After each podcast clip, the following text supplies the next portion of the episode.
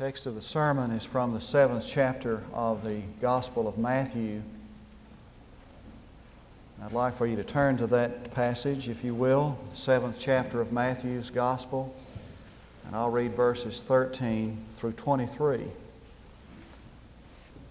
Enter by the straight gate, by the narrow gate, for the gate is wide and the way is broad that leads to destruction and many are those who enter by it. For the gate is small and the way is narrow that leads to life, and few are those who find it. Beware of the false prophets who come to you in sheep's clothing, but inwardly are ravenous wolves. You will know them by their fruits. Grapes are not gathered from thorn bushes, nor figs from thistles, are they? Even so, every good tree bears good fruit, but the bad tree bears bad fruit. A good tree cannot produce bad fruit, nor can a bad tree produce good fruit. Every tree that does not bear good fruit is cut down and thrown into the fire. So then you will know them by their fruits. Not everyone who says to me, Lord, Lord, will enter the kingdom of heaven, but he who does the will of my Father who is in heaven. Many will say to me on that day, Lord, Lord, did we not prophesy in your name? And in your name cast out demons, and in your name perform many miracles? And then I will declare to them, I never knew you. Depart from me, you who practice lawlessness. The Reverend Charles Burnett visited one of his parishioners in the hills of southwest Virginia, and he saw he had a fine dog. He knew that it was some kind of a hound, but he couldn't identify the breed of, of hound. And so he finally asked the old mountaineer, What kind of a hound is that? And he said, Well, uh, she is half blue tick and half brown and tan and half. And he, and he interrupted and he said, Well, now, it's not possible to have three halves of anything. And the old parishioner answered with a twinkle in his eye, when you, when you asked me, you asked me what kind of a dog she was. You didn't ask me if she was balanced. Jesus' call to enter the narrow gate is a good occasion for us to speak to the issue of balance in religion.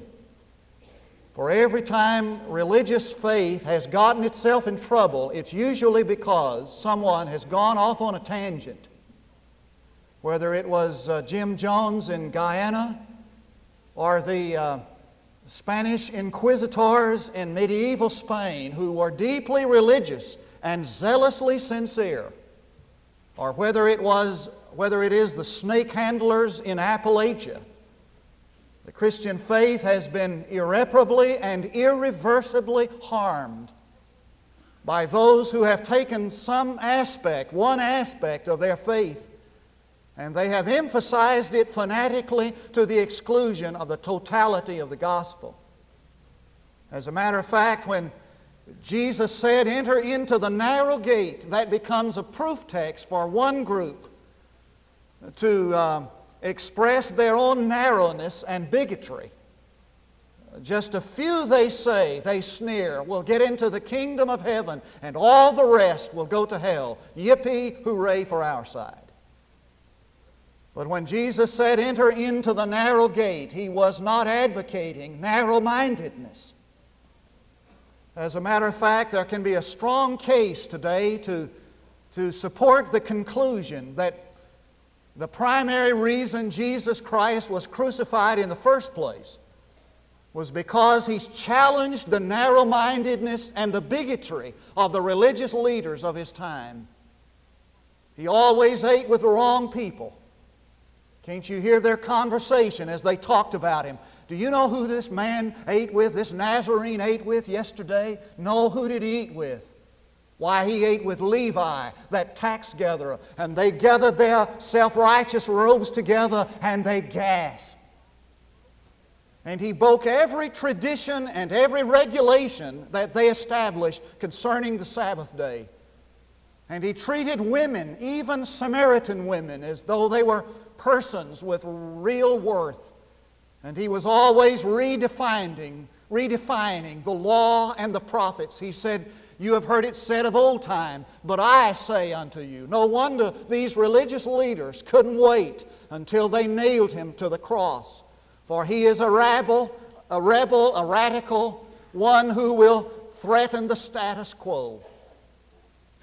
And doesn't it seem totally ironic to you that this man Jesus, whose whole life was lived in stark rejection against narrow mindedness, is used as an excuse for imposing narrow sectarian viewpoints on someone else? And isn't it a shame that Jesus is used as an excuse for all manners of bigotry and prejudice and narrow mindedness. No, when Jesus said, Enter the narrow gate, he was not advocating narrow mindedness. Well, what did he mean? Is it possible to have a faith that is balanced and burning at the same time? And while Jesus never advocated a narrow mindedness and exclusiveness, on the other hand, he did not call people to a tepid, watered down semi faith that so characterizes so many in the Christian community. So, what did he mean when he talked about entering the narrow gate? And is there a balance where one can have a balanced faith and a burning faith at the same time? I think there is. I think the call to the narrow gate in the first place is a call to a faith that is fruitful, that is productive. Jesus said, By their fruits you shall know them. It is true that what we do reveals what we are. But there is a flip side to that truth also. It is this truth. It is the answer to this question. What about a, a fruit tree that bears no fruit at all. It is logical that one, Jesus said, would look for good fruit from a good fruit tree. It is also logical that one, if he's looking for fruit from a fruit tree, would find some fruit there. What about a tree, a fruit tree that produces no fruit at all? Jesus once cursed a fig tree that bore nothing but leaves. I think it's time for us to recognize one of the great unspoken truths, one of the great unspoken commandments of the Scripture, and that is that we take control of our lives. It's time for us to quit whining about how unfair life has been to us and quit blaming someone else for our mistakes and failures. We are responsible for our lives, and we were called to have dominion over our destinies. We are not to be reeds blown by the wind. We are to recognize that God has given us a marvelous freedom, and with that freedom of choice, He has also given us untold opportunities to alter our circumstances and change our situations and improve our lives. Jesus wants us to be productive and not passive. And so he told a parable about this wise and faithful servant. And the Lord made him master over the household. And he said this master would be so happy if when he returned he found that this servant was living responsibly. For every time Jesus lauded and bragged on those who were productive, not the pious, passive, but the productive.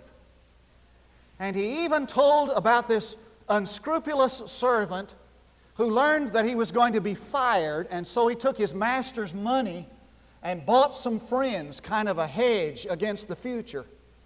And his disciples were totally shocked when Jesus bragged on this man's ingenuity. For at least he didn't just sit back and whine about how unfair life had been to him. He took control of the situation and changed it. And Jesus praised him for it. And there's a humorous event in the, in the book of Exodus. And the children of Egypt, uh, the children of Israel are fleeing out of Egyptian bondage, and they come to the Red Sea, and they're, and they're surrounded there. They're, they're pressed up against the Red Sea as the Egyptians coming hard down upon them from behind. And Moses is up there and he's bringing this marvelous exhortation and this prayer, and he's telling the people, you know, wait upon the Lord, trust God, you can depend on Him, etc. And right in the middle of his prayer, God interrupts, and the Living Bible translates it like this Stop praying and get these people moving forward. March. For there is no virtue in standing still. There's a time when people should pray, and there's a time when people should act and produce and take charge of their situations. It's right to wait on God. Well, let me tell you something, folks.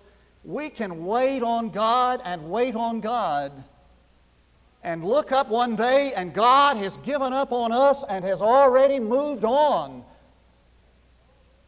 For there comes a time when a person has to take charge and act and move and put some feet to his prayers, as we used to say. Kind of like Martha Berry, who, is the, who was the founder of the famous Berry School. She had nothing but a dream. She had no money, she had no school, she had no books, but she had a dream that the little slave children on the plantations would learn to read and write. And so she went to Detroit and she went to Henry Ford and she said, I don't have any, I have no books, I have no school buildings, I have no money, but I have this dream. And he, she told him about it. And he was so unimpressed that he gave her a dime, 10 cents. And that rejection would have devastated most of us, but it didn't her. She went back and she gathered her little slave children around her, and they took that dime and they bought some seeds. And they took the seeds, a package of seeds, and they planted them and they raised a garden from those seeds. And they took that fruit, that produce, and the seeds of them, and they planted another and another and another until the produce was enough to build the first school building. And she got that first building built, and she went back to Detroit to Henry Ford and she said, I want you to see what your dime has done. She said, I took that dime and now I have this school building down there. And, and he was just, he couldn't believe his ears. And to make the long story short, he gave her a million dollars to complete her work. And I think it might be a pretty good illustration of Christian faith. Now, now hear me now. Christian faith is not belief that is based upon perception. Christian faith is action based upon an eternal promise. Now, what Jesus meant when he said, the way is broad that leads to destruction, is this. Anybody can get in the crowd and kind of drift along with the crowd, kind of like a chip of wood on a, on a, on a stream. But a person who is God's kind of people are people who take charge of the situation, enter into the narrow gate and the straight gate that leads to life, and produce something fruitfully. The call to the narrow gate is a call to personal discipline. Now, the meaning of righteousness is so easily perverted. I mean, what does it mean to be right with God?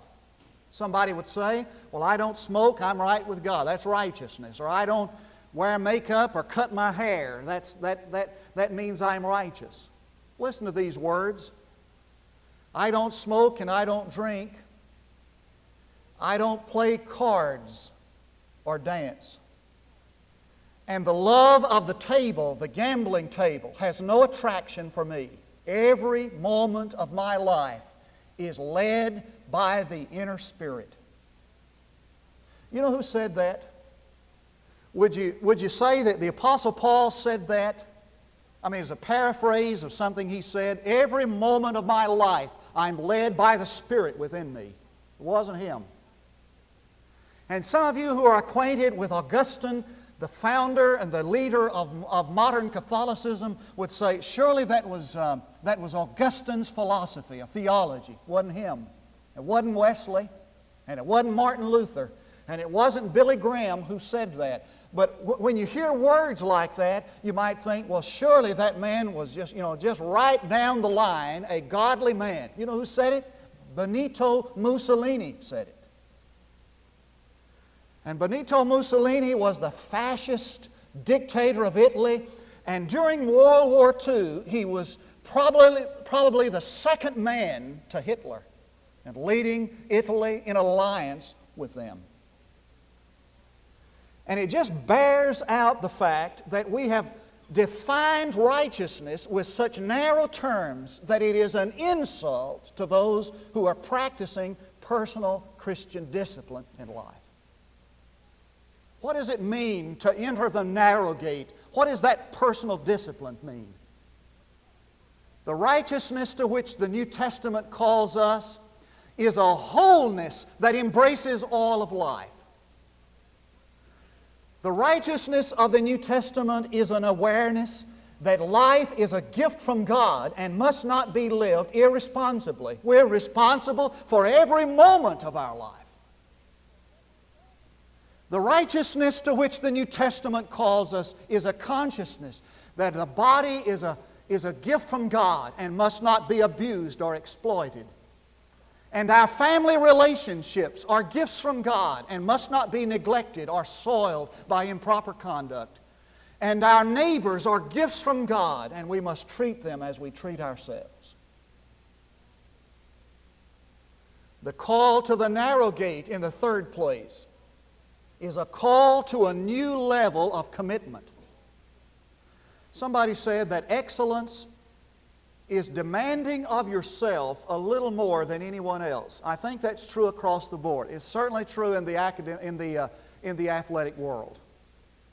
Excellence for an athlete is when that athlete demands a little more of himself than his coach.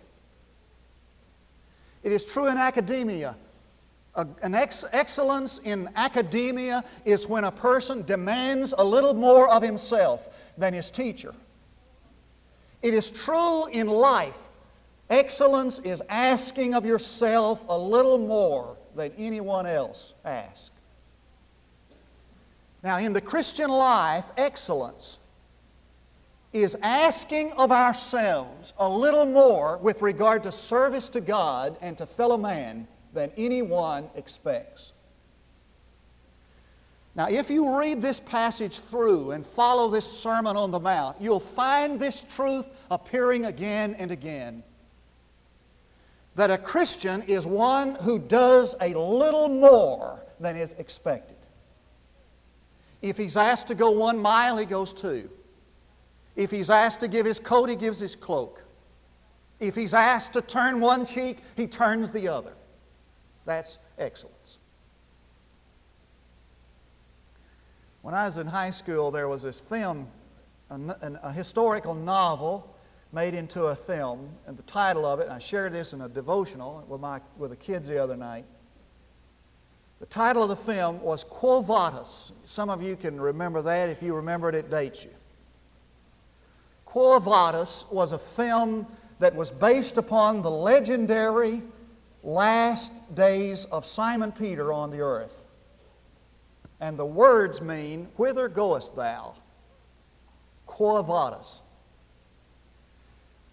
And the, and the scene, the heart of that movie, takes place in Rome, where Nero is persecuting the Christians. And he takes some, he sews them up in wild animal skins, and puts them in arenas to, to ravaging animals. And they and, and they are just mutilated and devoured by these animals. Christians sewn up in animal skins. And, and, and this demented Nero took some of them and he poured wax over, over them and he set them on fire. And these Christians slowly burning to death were the torches that lighted his courtyard in the palace grounds. And Simon is fleeing for his life and he escapes over the walls of Rome and he's looking back and he sees this these lights burning against the horizon, and he knows his, his Christian friends are dying in Rome. And he turns to encounter the Christ. And falteringly he says, Domini quo vadis, Lord, whither goest thou? And the Lord said, I'm going back to Rome. My friends need me. I'm going back to be crucified again. And then he looks at Simon and he asks, Petra quo vadis? Simon Peter, whither goest thou? And it pierced him to the heart. For he remembered how many times he had run out on God. He remembered how many promises to God he had never kept. He remembered how he was obsessed by his own self preservation. The only thing that mattered to him was his own skin, his own neck. That's all he thought about. And in that dynamic and, and moving moment before the Lord, he repented of this, this obsession of, of self preservation and he went back to Rome. And he went back to do the work of God there. And he himself was crucified, legend has it. And, and, and because he felt like that he was unworthy to be crucified like Jesus, he was, up, he was crucified head downward. Now, does it seem a little melodramatic this morning for me to ask you, Quo vadis, whither goest thou? And are you a little tired of that kind of a that, that, that nominal Christianity that makes a kind of a, of a verbal commitment to Christ, that kind of a shallow, tepid, halfway commitment that so characterizes most of us? Or is there a kind of a voice inside of you saying, totally commit yourself to Christ and go all the way with? Is there that voice inside of you that is saying, This is enough of this shallow halfway Christianity? How about a total commitment to God? Finally, the call to the narrow gate was a call to love. The Apostle Paul says, reminds us, warns us, that there is an inherent danger in zeal. Zealous people, there is an inherent danger in zealous people. Zealous people have a tendency to be intolerant of other people. You ever notice that? I preached a revival in Olton, Texas, a little town out west of Lubbock, and I I noticed one the Monday morning, the first Monday morning, I noticed that the lady I was, the, the, the people I was staying with, the wife of the, of the um, uh, husband where, that invited me to stay there, was up reading her Bible at the kitchen table early in the morning. She had her Bible out, she had books out, she had paper, she was taking notes. I was really impressed. After the noon service in the afternoon, I came, I came home and I I, I went in there and I looked in there and she was in there again. Uh, she, I don't know whether she may have stayed in there. And she was uh, at the table reading her Bible. She had books and paper taking notes. A little bit later on in the afternoon, I guess an hour or two later, I left to go out and visit with a pastor. Passed by, waved at her sitting in there in the kitchen table. She had her Bible, her books, her notes, paper, taking notes. So after the service that night, uh, this lady and her husband and the children and I were just kind of sitting around eating some ice cream. And I mentioned to her, I said, I'm really impressed with you. I saw you in there reading your Bible and doing your quiet time, etc. And just kind of a hush came over everything. I know it's just tension you could just cut with a knife. And she kind of cleared her throat and she said, Well, my husband wants me to be a Martha, but I'm a Mary. And she was alluding to that time where Martha was busy doing housework and cooking, and Mary wanted to sit at the feet of Jesus. And so I just kind of changed the subject. I knew that I'd said the wrong thing, usually do. The next morning, as I got ready for church, he came into my room. He said, Do you ever do any counseling with couples? And I said, Yes, I do that, as a matter of fact. He said, I want to make an appointment with you. My wife and I want to visit with you this afternoon. And so I did. We sat down. This is what happened. He said, You know, when she gave her life to Christ, she became a different person. And I'm rejoicing in that, he said. It was wonderful, the, the, the commitment she's made to the Lord. But he said, she, she won't accept me anymore. He said, she, don't, she won't accept me as I am. He said, I, I don't even, I, I don't feel like she even loves me anymore. She's so far above me in the Christian life. He said, I'm, I'm, I'm actually intimidated by her. And he said, when, when she made this decision, he said, uh, uh, she's zealous in the Word, but, but she cuts me down because I don't read my Bible, and she's always cutting me down because I don't spend more time in prayer. And he said, I've just been trying to beg her. I've been help her, trying to help her to see, you know, to, to give me a chance, give me time, and I'll get there. What he was saying was that in her zeal to do what God wanted her to do, or in her zeal to find some walk with God, she had become intolerant of others even her husband. That's the danger. The danger of the zealous is to become arrogant and prideful. The danger of the zealous is to become self righteous and contemptuous of those who don't see life as we see it. That's the danger there. A young Hebrew student went to his rabbi, this man of great, uh, a great piety. And he said, Sir, I want to tell you that I love you. And the rabbi looked at him and he said, Do you know how I hurt? And the Hebrew student said, I'm, I'm confused. I came to tell you how much you mean to me, and you ask me these irrelevant questions. And the rabbi said, How can you love me if you don't know how I hurt? And so the Apostle Paul said it like this If I speak with the tongues of men and of angels and have not love, it's just I become a sounding brass and a tinkling cymbal. And then he said, If I give my body with, with that kind of zeal that would offer my body to be burned and have not love, you can draw the bottom line and it profits nothing. And that's the dividing line between faith and fanaticism. Do you have passion or do you, do you have passion for souls? That's one question. Do you have compassion for people? That's another. And there are a lot of people who have passion for souls, no compassion for people. And so Jesus hung on that cross Watch this, hear this. And his passion for the kingdom was matched only by his compassion for the people of the kingdom. I mean, he could have led a revolt. Have you ever stopped to think about this? Jesus could have had a kingdom that was greater than David's. And there was a time the, the, enemies of Jesus said themselves, the whole world is going off after him. He could have had the whole world in his hand, in the palm of his hand. But his passion for right and for God's will was matched by his compassion for people. And he never ran roughshod over anybody, not even a Roman.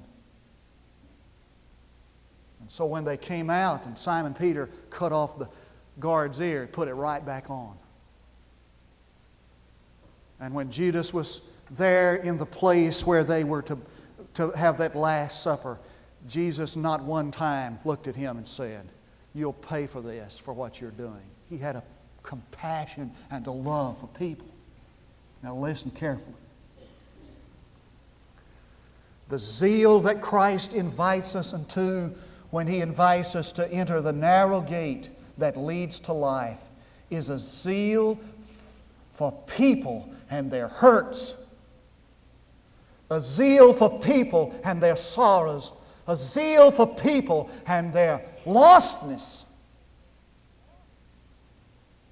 For Jesus stood up one day and he opened up the scriptures and he said, The Spirit of the Lord is upon me, and he hath anointed me to preach the gospel to the poor, to bring release to the captive, and the recovery of sight to the blind, and to bind up the wounded.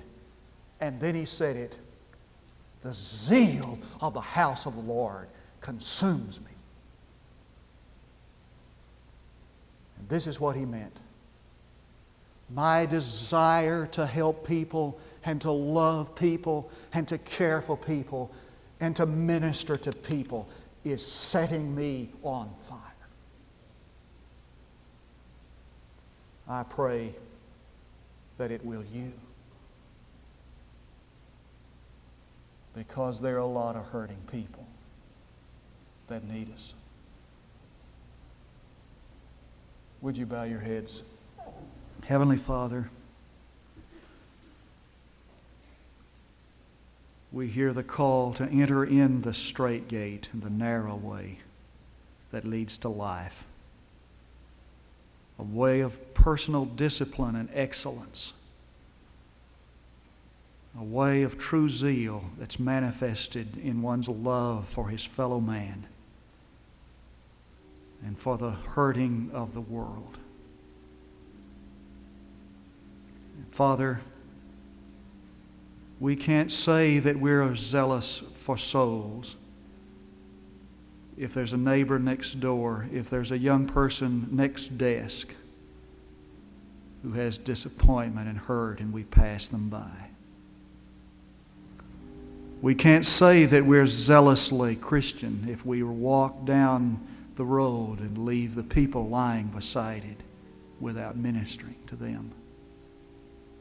So may our zeal,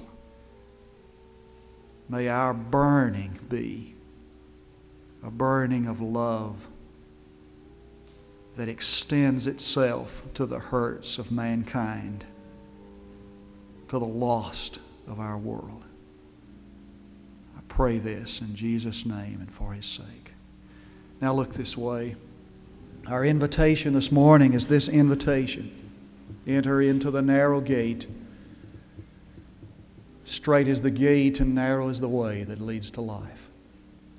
There's only one way, and I think at the heart of this is that truth. There's only one way to Christ, only one way to God, that's through Christ, only one way for salvation, that's through Jesus. So the first invitation and these invitations happen simultaneously. The first invitation is for you to come and place your faith, your trust in Jesus Christ. Trusting in the church, trusting in works, trusting in baptism is not the way. The all inclusive plan of redemption, which includes every man is the way of trusting in Jesus Christ and Him only. I am the way, the truth, and the life, He said. We invite you to come this morning and trust Jesus as your personal Savior. Second invitation is for you to come this morning and place your life in the church. Sure, Christ loved the church, He died for it. And if there's any other way that God wants to reach the world other than the church, He would have told us. There is no other. And you will not have an effective and dynamic witness anywhere unless you're involved in the life and the ministry of some local church. So I invite you to come and place your life in the church. I invite you in that third invitation to come and give your heart and life to Christ in total commitment to a zeal for people, to a compassion for people, to a personal discipline to a new level of commitment. I call you to that today. And I pray you'll come as we stand and as we sing. You step right out. It's easier to come right on the first word. Come right now.